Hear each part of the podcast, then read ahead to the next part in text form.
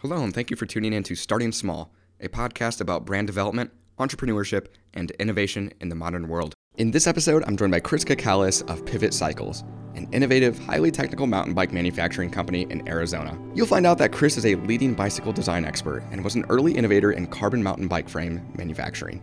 Hello, and thank you for tuning in to Starting Small. Today, I'm joined by Chris Cocalis of Pivot Cycles. Chris, thank you so much for joining me today. Thanks for having me. Yeah, so I'd like to start out with your upbringing. Where did you grow up, and what would you say your childhood was like? I grew up in the Chicagoland area, suburbs of Chicago, and it was pretty normal, childhood. Did all the normal things, soccer and other sports, and we had in the area I lived, we had a fair number of BMX tracks as well. So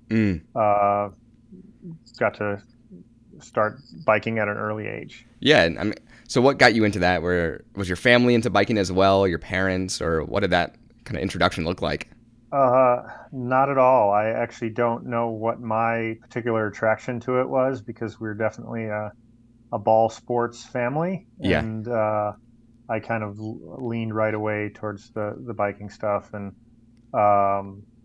just really got into hanging out at the local bike shop and riding with friends, and then discovering BMX racing, and that's wow. Honestly like dragging the family along for that journey. So for retrospect, like what age did you get into actual like racing, taking it serious, and kind of what did that journey look like? Well, I started really being as we would say a bike shop grom, or the kid that you just couldn't get rid of, when I was 9. Okay. And I believe I was 12 or 13 when I started really racing seriously. Yeah.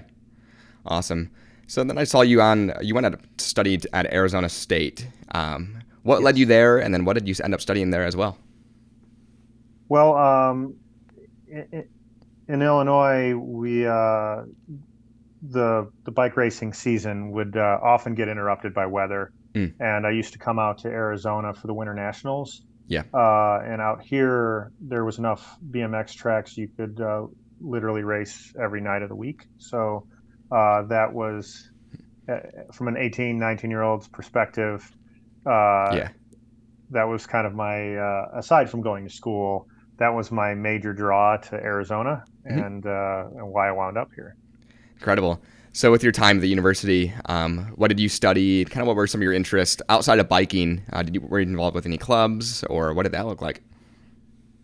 I was racing BMX while I was here, and then I started in school in the electrical engineering department, and was in electrical engineering for about 3.5 years. And then at some point decided I did not like electrical engineering so much and switched over to the business school, and wound up graduating with an accounting degree of all things. Wow.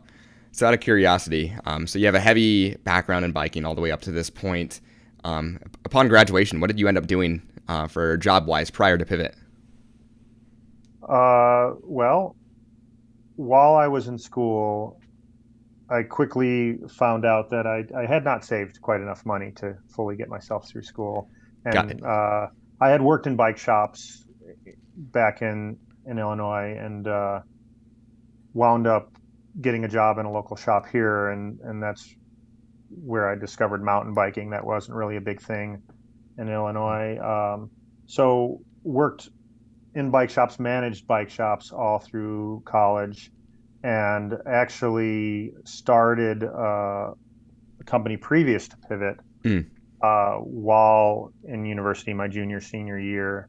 And we got a contract to build bicycles for a company called Univega Bikes during my senior year of college, and wound up starting Titus Titanium at that time. Wow. And owned that for 17 years. So I didn't actually, although I was interviewing with accounting firms, I did not actually wind up taking any of those jobs, and wound up pursuing my own business. That's incredible.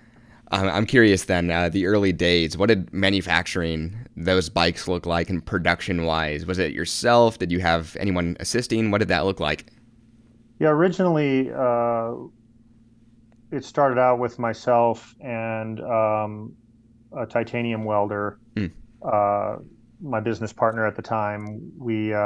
He worked at an aerospace company and in their materials testing lab and was welding various materials. And myself from the bike background, we started making different parts and then eventually frames, and started from meeting people at races.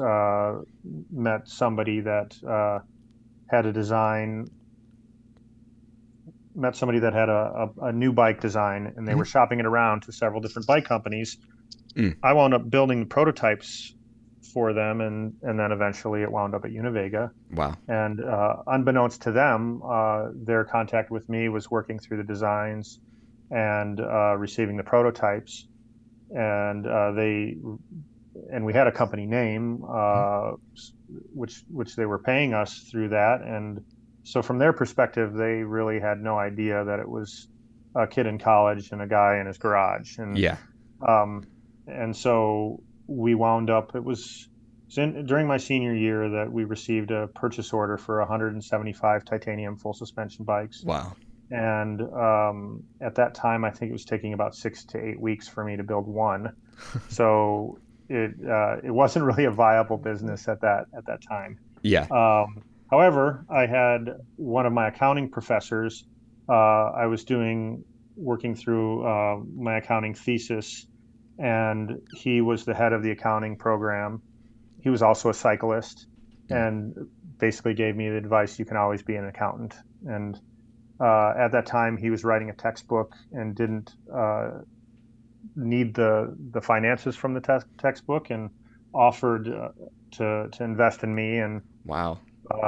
And give us what we needed to get started. So wow. Initially it was $15,000 from him. Oh wow! And then my welder business partner, his boss at work, also was interested in what we were doing, and he put in $15,000. And then eventually they each put in another $15,000. But right from the get go, with the $15,000 from each, we were able to lease a building, and through my business partner's contacts at work, there was lots of swing shift titanium welders that were certified in titanium. And so we would, when they came off their night shift, they would come to work, and we would have the frames prepped and ready to weld. And yep. they would put in a few hours and then wow. go on their way. And so we had a kind of a revolving door of 3 or 4 really high-end talented welders, and we're able to get things going. Wow. I think that purchase order really proved kind of the momentum you guys had going forward. I'm curious, you mentioned it took 6 to 8 weeks for one. Once you guys brought on these swing welders at the time, how long did that purchase order take then? I don't remember how many frames we could build a day. It probably started off to where we were able to build one every 2 days, but kind of seeing how things progressed, I think by the time we were done with that, we were doing 3 or 4 frames a day. Yeah, incredible. So, as far as the production side, where were you guys where were you sourcing most of your parts in those early stages, especially? Well, basically from the perspective of the materials. Yep. Really from my business partner and his boss at work, their aerospace background, we had really immediate access to all the same vendors that would supply titanium materials. And that was, I was already, even previous to starting that, I was working with some machine shops in town and designing other bike parts, and had some things going based on my experience from BMX and moving over to mountain bikes, and really breaking a lot of the same parts that we used to break in the 80s. Yeah. And BMX, we're breaking again. And so developing a lot of components prior to building the frames. So I had a machine shop, several machine shop relationships in town, getting things machined, sourcing the materials, and then developing all the weld fixtures and everything kind of came along with the group of people I was associating with. Yep. From that initial project, we were just supplying frames to them, and their company was assembling the bicycles. Mm-hmm. But we also had the Titus brand name, which we were actively going to trade shows and marketing and building our own business for our own brand. Yep. And that's actually how I met the individual with the suspension design in the first place, because we were riding prototypes in bike races. Mm. And so that was also taking off at the same time. Yeah. And there was just really a couple main competitors in the world of titanium. Yeah. And although the bikes were very light, they weren't the best riding bikes in the market. And so we really wanted to combine kind of what was the best in the marketplace as far as cutting edge mountain bike design and ride quality with the lightweight of titanium. And so doing things quite a bit differently than the other two companies, which were really road bike based companies at the time, was our big thing. And also developing flexible manufacturing. And that's what allowed us to do these prototypes. We also wound up building bikes for LeMond bikes, for Diamondback bikes. Over the first 5 years of the company, wow. We were taking work from anywhere we could get it, but we were involved in a lot of development projects with other bigger brands while developing our own brand. Yeah, I would love to hear. So a number of years before Pivot, you guys scaled this. What percentage would you say was manufacturing for those other brands in comparison to your own brand at that time? What kind of percentage of the business was that? I think in the first few years, our volume percentage, not necessarily the dollar percentage, was OEM work for other brands was pushing probably 60%. Mm-hmm. And it was about year 5 to year 7 that really started to realize we were not only building, but designing a lot of products for others. Yep. And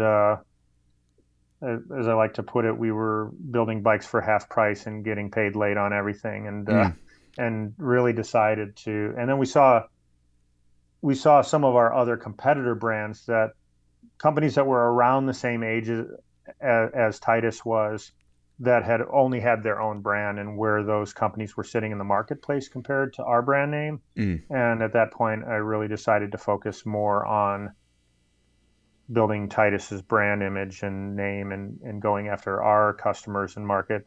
And during those times, we also were starting to build complete bicycles and dealing with all the vendors in the bicycle industry. Incredible.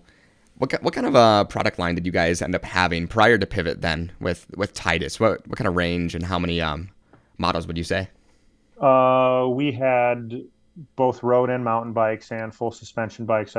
The depth of the line wasn't quite as large as what we have today at Pivot, but it was everything from cross country to trail to downhill bikes. We had the full gamut.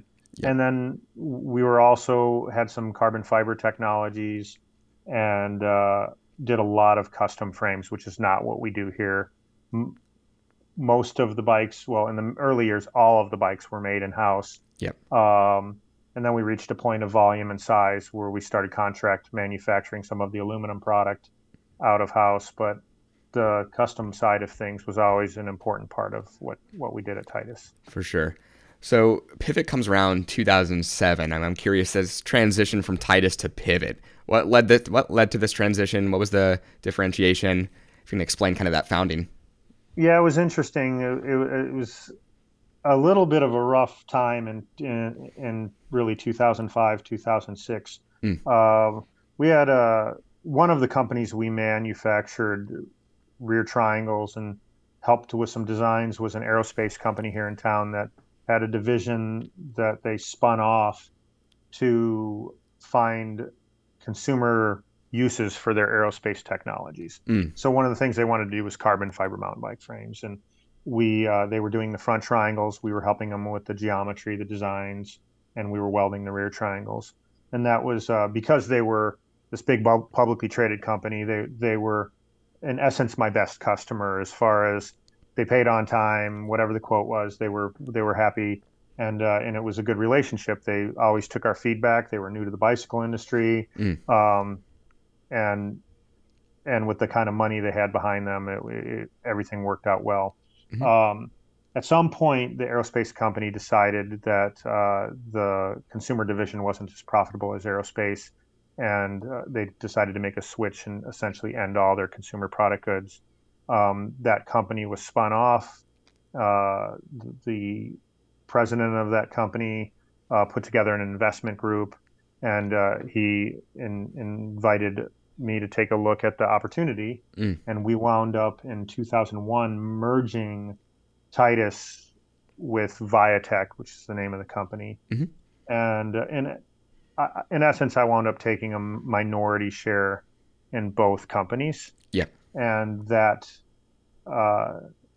partnership and that deal, without an aerospace company backing it, turned out to be pretty much a bad financial play for all partners and investors involved.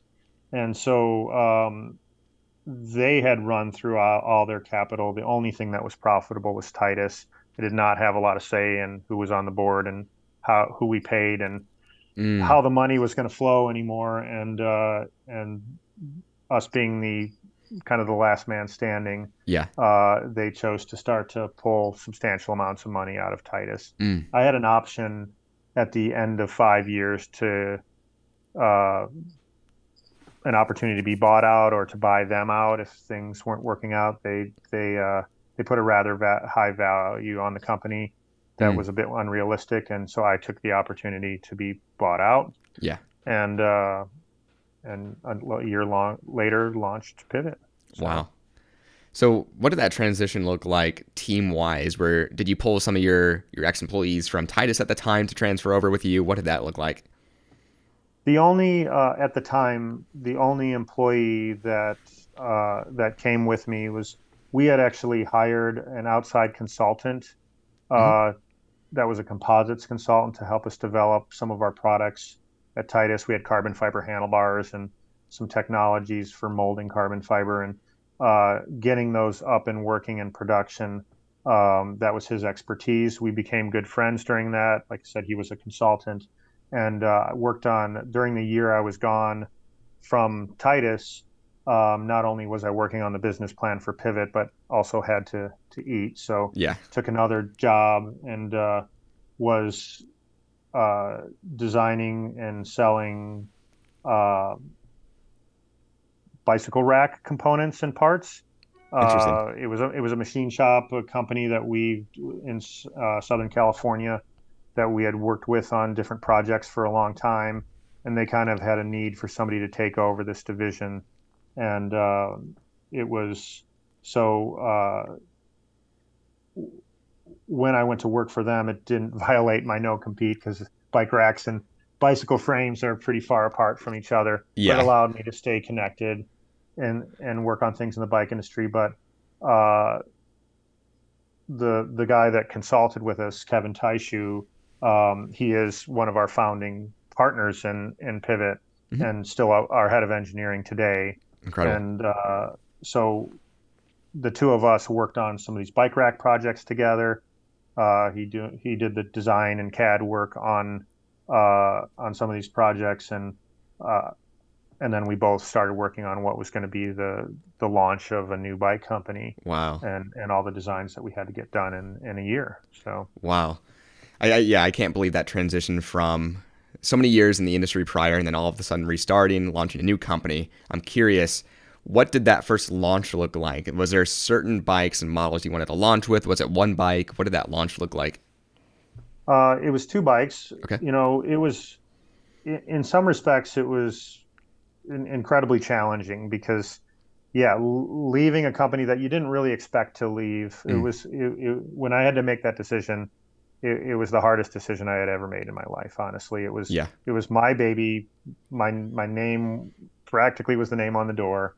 And all the development, everything we did, was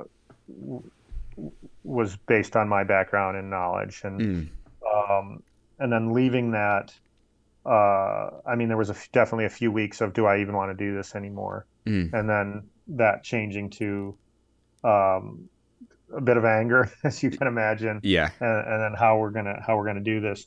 But the start of Titus being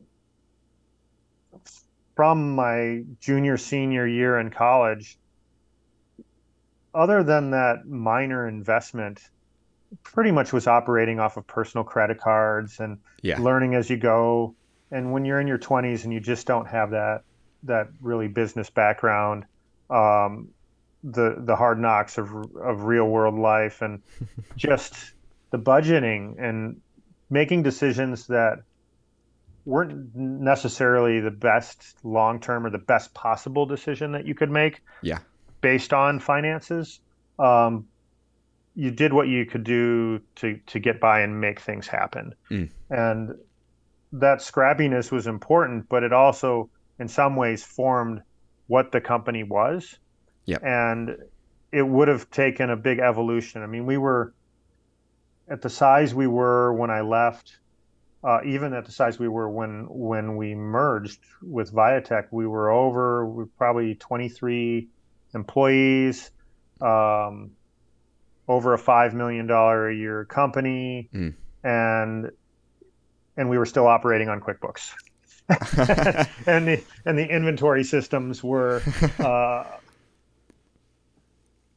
basically the new inventory system was putting a whole bunch of ceiling bike racks in an expanded building, everything by rows and colors, so you could take a quick peek back there and see if you had any.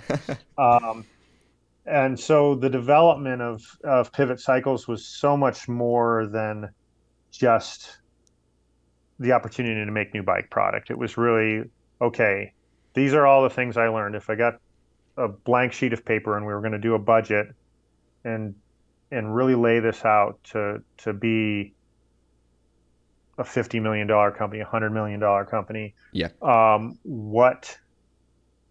What needs to be in place from the get-go?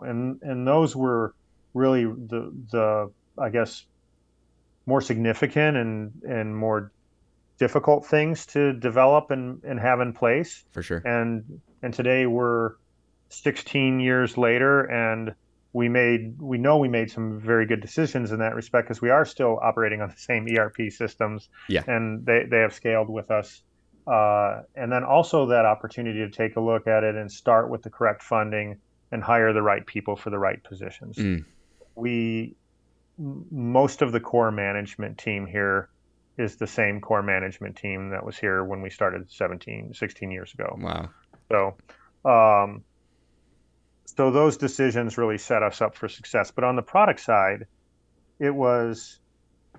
we took everything I loved about what we were doing at Titus and wanted to evolve where the mountain bike was going and what we wanted to do in the future. And one of those things kind of really meant the difficult decisions of saying we can't be everything to everyone.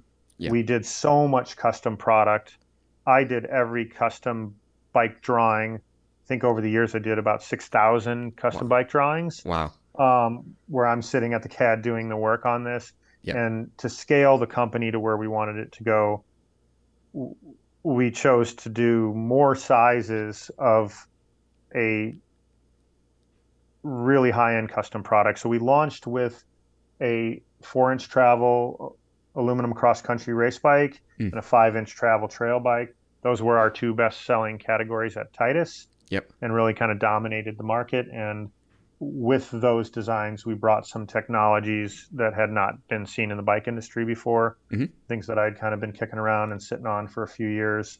And yeah, it marked a great success from the get-go for the size of the company and where we were at. It was also in 2007... Interbike 2007, which is the trade show where we launched, was September of 2007, and October of 2007 is when the banks all crashed with the housing crisis. Yep.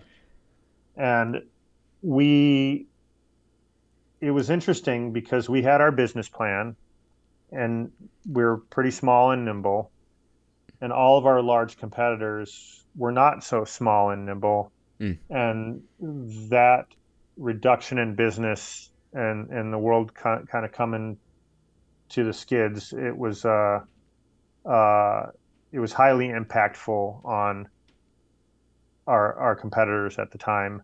I know one of our competitors had to lay off about half of their staff. Wow. And talking to the owner at the other company over the years, it was like those were, they didn't know if they were going to make it. And we were a company of 5 people, I think, when we launched, 6 people, something like that. Yeah. Where the entire company's at the trade show, probably. Yeah. Yeah. Yeah. Yeah. Worked till 3 a.m. before the trade show, drove the yeah. It's incredible. The truck to the trade show, set up the trade show. Yeah. It was that was it. And so we really had nowhere to go but up. And even though the market was down, I mean, all the magazines and everything were hurting. So what we had budgeted for our marketing plan, it went maybe not twice as far, but 30% more, because they weren't getting advertisers. So if you would advertise with them, they give you a 2-page spreads every month instead of 1 page, or for the price of what 6 months of advertising was when we budgeted, it was now you get the whole year for that amount. And then people still wanted to demo and ride bikes, and that was we put a we had a big program, truck and trailer demo driver, and going to all events in the U.S. And so we got a lot of people on the product early, at a time when a lot of the largest bike companies had completely pulled their demo programs off the road, to save money. And so I think it gave us a really great opportunity. Yeah. That when I look back at it, we were like, oh my God, what's going on? This is the worst time to start a company. And I think it maybe looking back on it, it was probably the best time to start a company. Yeah, that's very fascinating. So with bikes especially, I know there's a couple industries like this, but it sounds like trade shows and those magazine features is what really kicks it off as an awareness play. Would you say that had vital success? Yeah, it used to be. Yeah, all the dealers came to the main trade shows. Yeah. Trade shows have dwindled to almost nothing now, and the way you have to go about it is quite a bit different. But yeah, media is still, whether preprint or online, is still a huge part of how a product launches. Yeah, definitely. So you mentioned some of those core hires that are still in your management team today. I'm curious on the hiring point of view in those first 5 years of Pivot. What would you say were those first crucial hires for the company's scaling ability? Well, our operations manager, and now he's inventory control manager, but it was almost by accident that we got him. He came from Intel, but the CEO of Bell Sports at the time shot me an email. I had never met him actually, and certainly it was supposed to be a secret that we were starting a new bike company. But there's honestly no secrets in the bike industry. We like to joke. And he said, you need to look at this guy for your new project, and said sure, and we did, and wound up hiring him. Some of the other people were people that I had dealt with at Titus in the bike industry, and that I just kept in touch with and was made offers to, and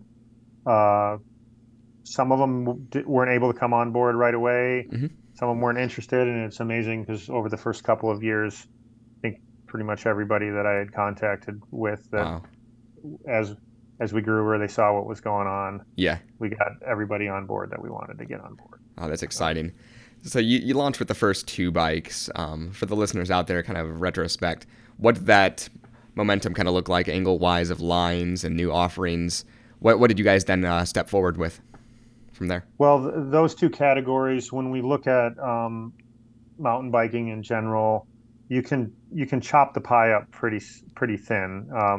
So cross country bike, trail bike, kind of the all around mountain bike are your 2 kind of core items, and then those were suspension bikes, and the next one was a longer travel bike, the Firebird, and then a downhill bike, and launching a World Cup downhill team.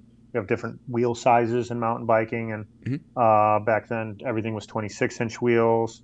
29-inch wheels were coming. So then starting to do iterations of that 4 and that 5-inch travel bike and 29-inch wheel versions. Yeah. And it just grew from there. And then going outside of the suspension bike realm and doing a cross-country hardtail and a gravel or road bike. And yeah, to this day, we continue to expand into different markets. I'm curious for the R&D process, say like you want to launch a new line or a new model. What does that process look like from your internal team? If you can explain. It's about a 3-year process. So when we look at what the market is doing, what we want to produce, I'll usually start with the concept of what, say it's a suspension bike, what the suspension travel is going to be, what wheel size, what tires it needs to clear, what gearing, what certain things with the suspension without getting too technical, leverage ratios and shock stroke. And there's just a lot of details of how this bike is going to work into this category. I'll lay all that stuff out and basically all the compatibility things we want to have with different suspension, different parts manufacturers. And then Kevin, our head of engineering, and some of our other engineering team will start to work on developing an initial layout and prototypes. We work with a suspension design called DW Link, and Dave from DW Link, he's got some patents in the bike industry. And as we were developing new bikes to launch Pivot, we quickly found out we were crossing into his patent backyard. And we'd known each other for a long time, so it became pretty natural and easy for us to work together. Yeah, we still work with him today, so we have a little bit of back and forth on whether this meets the what he wants out of his patents. And then, yeah, we start to design prototypes. And originally, we would build those prototypes all out of aluminum. Now, our R&D department here, we have a bank of CNC machines, as well as carbon CNC cutters, molds, everything we need to build the prototype. So we will develop everything in a way that would make the bike easier to go to production. And we'll build all the prototypes out of carbon fiber. We'll begin to test those. We might change angles, geometry, how far the cranks are off the ground, certain things in the suspension, lots of different details. And I think the most extensive process, we had one bike where I think we went over, the project took more than 3 years, but I think we went through 7 different rounds of prototypes before we really arrived at what would be the bike we would launch with. Oftentimes it's 2. Sometimes if it's a redesign of a current bike and we're really just testing some new things, or it's something we launched on a different bike and it's moving into a different category. It might be 1 or 2 prototypes. While we're doing that, we have 4 industrial designers on staff, and depending on who's getting the project for each new model, they'll start working on the conceptual layout of based on the prototype of what this thing would look like in production in a full carbon fiber monocoque frame. And we'll develop the look and everything side by side with what we're doing in the prototype development, so that we're not having to finish prototyping and then move on to design. And some things might change in the design process while we're going through prototyping, but certainly, but we can run those things in parallel. And eventually they merge together and you finalize designs and start working with the factory on certain aspects of obviously quoting and tooling and all of those things. Certainly. And at some point you pull the trigger on opening tooling for full carbon fiber frames. And from the day you open those tools, it's about 1 year to the first production bikes. Got it. Incredible. Just out of curiosity, since we heard from the beginning of production time, what does production of a full bike start to finish look like today? Well, for manufacturing a frame, because there's a lot of people doing a lot of different steps. Certainly. I would, out of one mold of one size, we can do about 300 frames a month out of that, the capacity of that mold. For sure. And the factories are quite big, so yeah. Depending on what you need, and oftentimes we will have multiple sizes of mediums and larges to meet the capacities that we need. Yep. From a standpoint of once the frames are here, and we are an assembly factory in the U.S. in addition to the prototyping, and so the assembling of the bicycles, the like e-bikes, we have, I believe, 7 or 8 guys on our e-bike assembly line, mm-hmm. and they're capable of assembling, boxing, shipping about 25 okay. e-bikes a day. Yeah. All of our e-bike and non-e-bikes. In the size of our company in the U.S., we can ship about 100 bikes a day. Incredible. Well, Chris, I like to conclude each episode with this. If you can share one piece of advice with an aspiring entrepreneur, maybe something you've learned or regret along the way, what would you say that would be? Oh, don't give up. Yeah. Yeah,